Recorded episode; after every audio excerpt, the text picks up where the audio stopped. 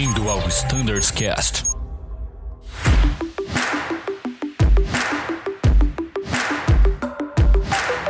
Fala pessoal que acompanha o Standards Cast, sejam bem-vindos à continuação do nosso bate-papo sobre a RST Delta do A320. Bora lá?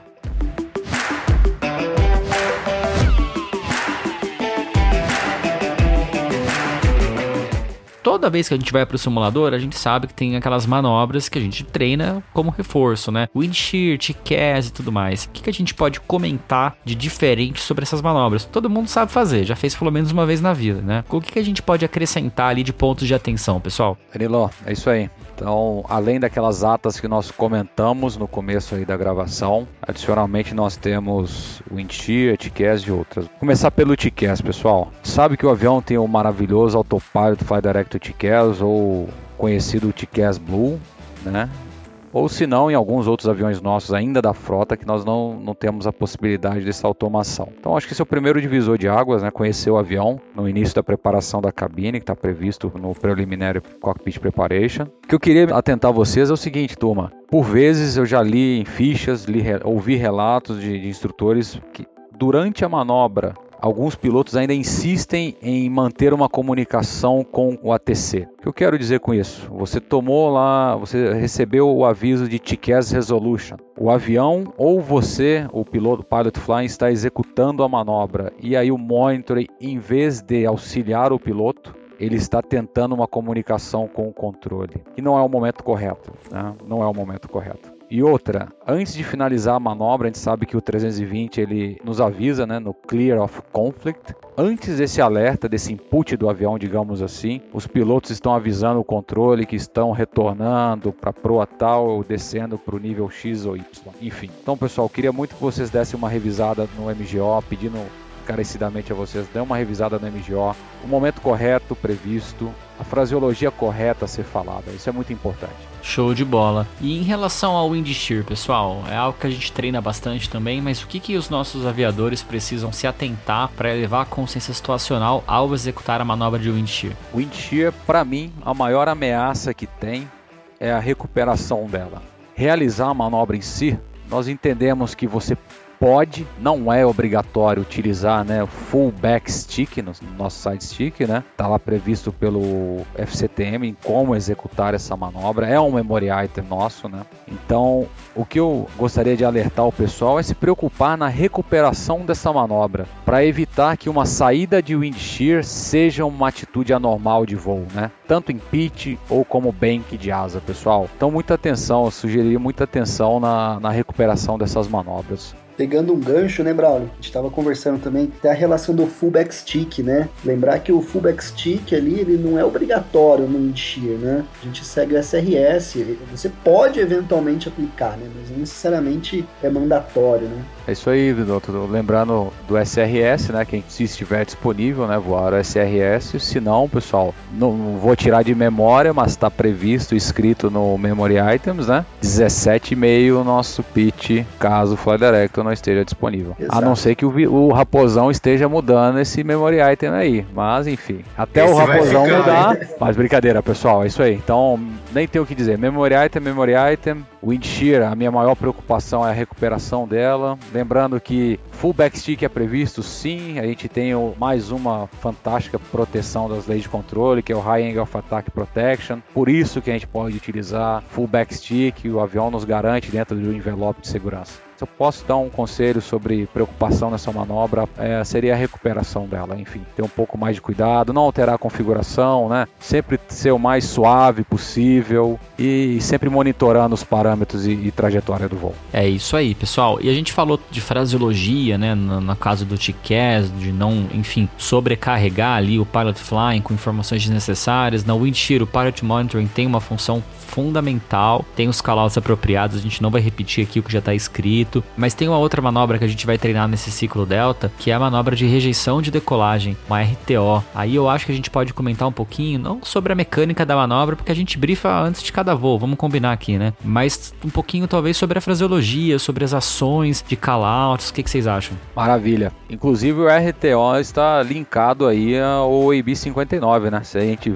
realmente verificar que tem uma discrepância no nosso speed tape, né? A gente tem que realizar uma RTO. Lembrando que os callouts da nossa RTO não são os mesmos do pouso, né? Isso para mim foi uma diferença e foi uma surpresa, né? Quando eu vi isso no meu inicial do 20, enfim, até para eu me adaptar a isso levou um certo tempo. Lembrando que os callouts são reduzidos na RTO, isso está, está previsto no FCOM e FCTM. Assim, a única chamada de atenção que eu traria para essa manobra em si, pessoal, não descrevendo como o Danilo comentou, queria chamar a atenção que vi muito no EJET e é, o procedimento é idêntico ao 320. Está lá escrito que a gente tem que informar a torre né? Mas a gente tem que informar a torre ou o controle, enfim, quem estiver controlando aquele aeroporto, apenas após a parada do avião. Então o avião parou na pista, o parking brake está aplicado. Aí sim, nós vamos avisar para a torre do local X que o azul Y está parado na pista Z, por exemplo. Só um exemplo para vocês. Tá? Então é após a parada, pessoal. Isso é muito importante. Não é durante a corrida. Então após a parada do avião a gente avisa a torre. Fundamental, então, o copiloto, nesse caso, né, o piloto da direita, ele fazer esse, essa comunicação no momento apropriado. Isso pode até atrapalhar muitas vezes a execução da manobra pelo CM1, né, Braulio? Sem então, dúvida. Atenção. Sem dúvida. Coordenação de cabine. Coordenação de cabine no caso aí.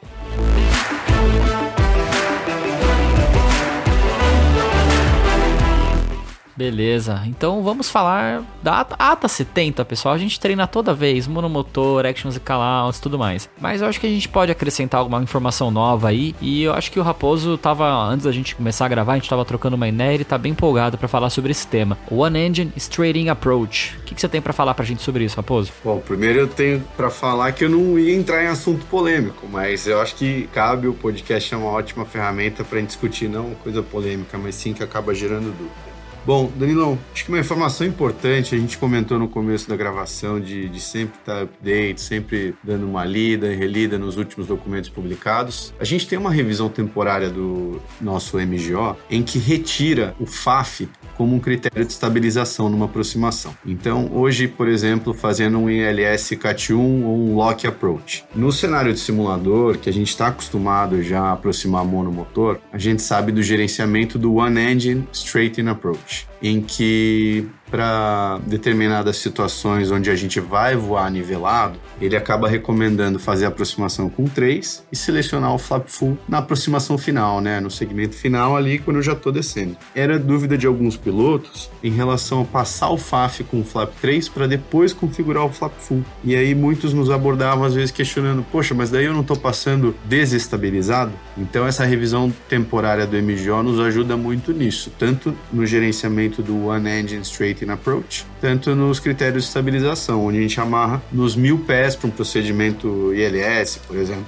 Muito bom, pessoal. Alguma coisa mais a falar sobre a ATA 70, chefe Braulio, Vidotto? Bom, aproveitando o gatilho do Raposão, podemos falar brevemente sobre o handling of ECAN, já que a gente falou aí de uma aproximação monomotor, né? Vamos supor que é uma subida, nós estamos tratando aqui de uma, uma subida monomotor, onde foi possível fazer uma tentativa de engine relight. Então a tripulação fez todo o gerenciamento ali, a leitura do ECAN. Estamos em subida. Chegamos na página de status. Quando eu canto status, Raposão, o que, que talvez você, como outro piloto voando comigo, você deveria falar? É isso aí, meu leão. Stop ECAN. Boa, beleza. Então, esse é o momento que o FCTM e o FCON, na parte de gerenciamento de anormalidades, define que se é possível uma tentativa de reacionamento, nós não leremos o status e tentaremos um reacionamento utilizando o QRH. Tá? Então esse é o ponto. O QRH foi realizado, a partida foi satisfatoriamente realizada. Bom, consequentemente, a gente espera que a gente tenha um ECAN limpo ali e não tenha mais uma status page. É o que é previsto que aconteça caso seja somente uma falha em motor. Né? Não temos status, ECAN actions completed e aí entra o gerenciamento daquela situação.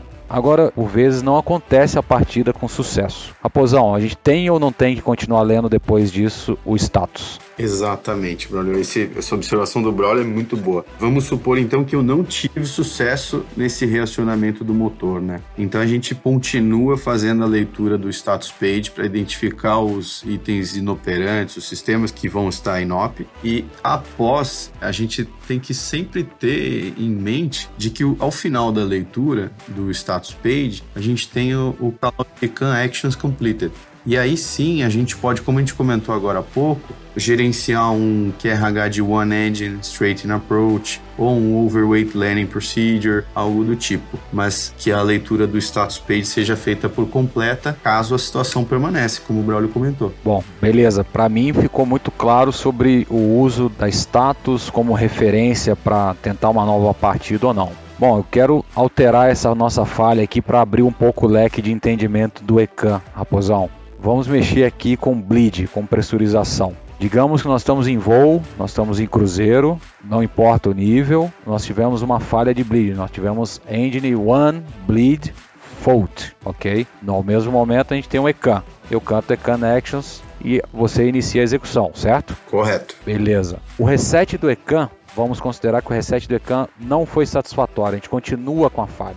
Foi feito o ECAN, você chegou lá, o raposão e cantou status que, que a gente deveria fazer a partir daí? Perfeito. Stop ECAM, como a gente comentou agora há pouco, e mais uma observação bem pontuada. Não vamos nos apegar só na falha de motor. Nesse exemplo que o Braulio está comentando sobre o bleed fault, é uma pane que a gente, enfim, não é obrigado a saber, mas a gente sabe que tem um reset lá no System Reset Table. E nesse momento do Stop ECAN, também é recomendado que seja feita a leitura do reset até porque pelo reset table pode ser que eu acabe sanando essa pane, esse item de ECAN, e a página de status page seja limpa. Automaticamente eu estou voando fora da condição de pane da bleed fault, por exemplo. Então é o stop ECAN, quando a gente vai aplicar um reset, tanto para motor ou para bleed, por exemplo.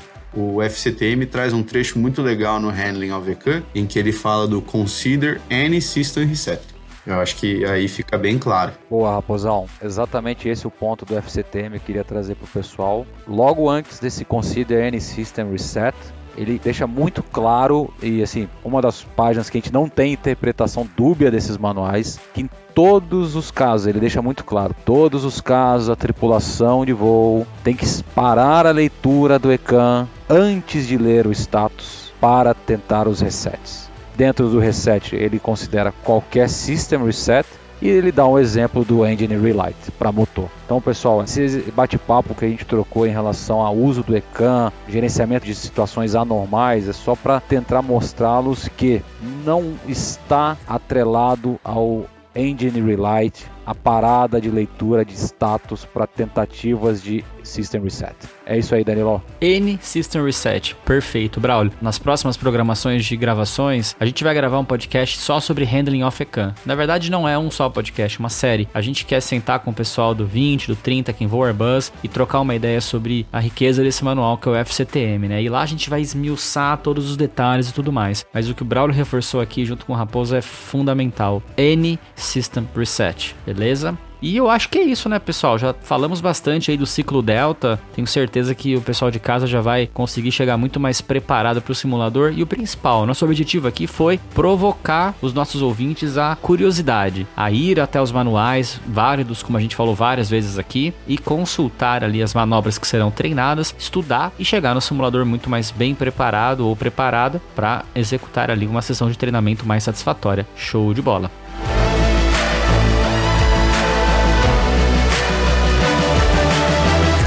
Pessoal, quero então transmitir a palavra para vocês nos darem as considerações finais. Braulio, your controls. Maravilha. Pessoal, coloco a GTO à disposição de vocês, nossos contatos coordenação.a320 é o e-mail do treinamento A320. Queria reforçar, nós ainda estamos na pandemia, então continue cuidando de vocês, da sua família. Durante o treinamento na Uniazul, o boletim 244 ainda está em vigor. Nós estamos nos recuperando aos poucos, vamos ajudar a empresa na medida do possível a gente se nessa retomada, mas continue se cuidando, inclusive no treinamento, quando estiverem na Uniazul, sigam os protocolos e contem com a gente aí para melhorar na, na qualidade do treinamento sempre. Muito obrigado pela atenção de todos vocês, Danilo, o Raposo, o Vidoto aí, pela parceria né, no podcast. Show de bola. Obrigado pela sua participação, Braulio. E Vidoto, palavras finais, tá contigo.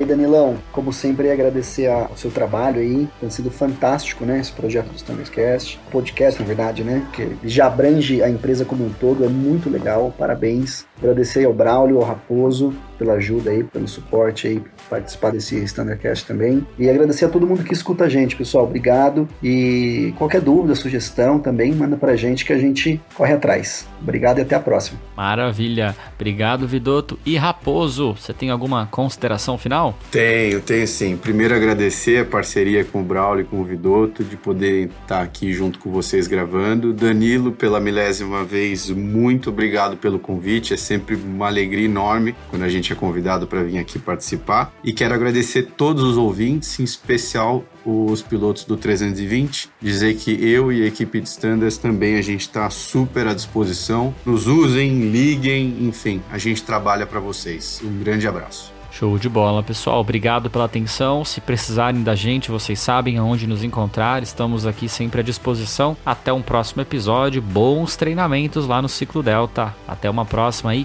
tchau.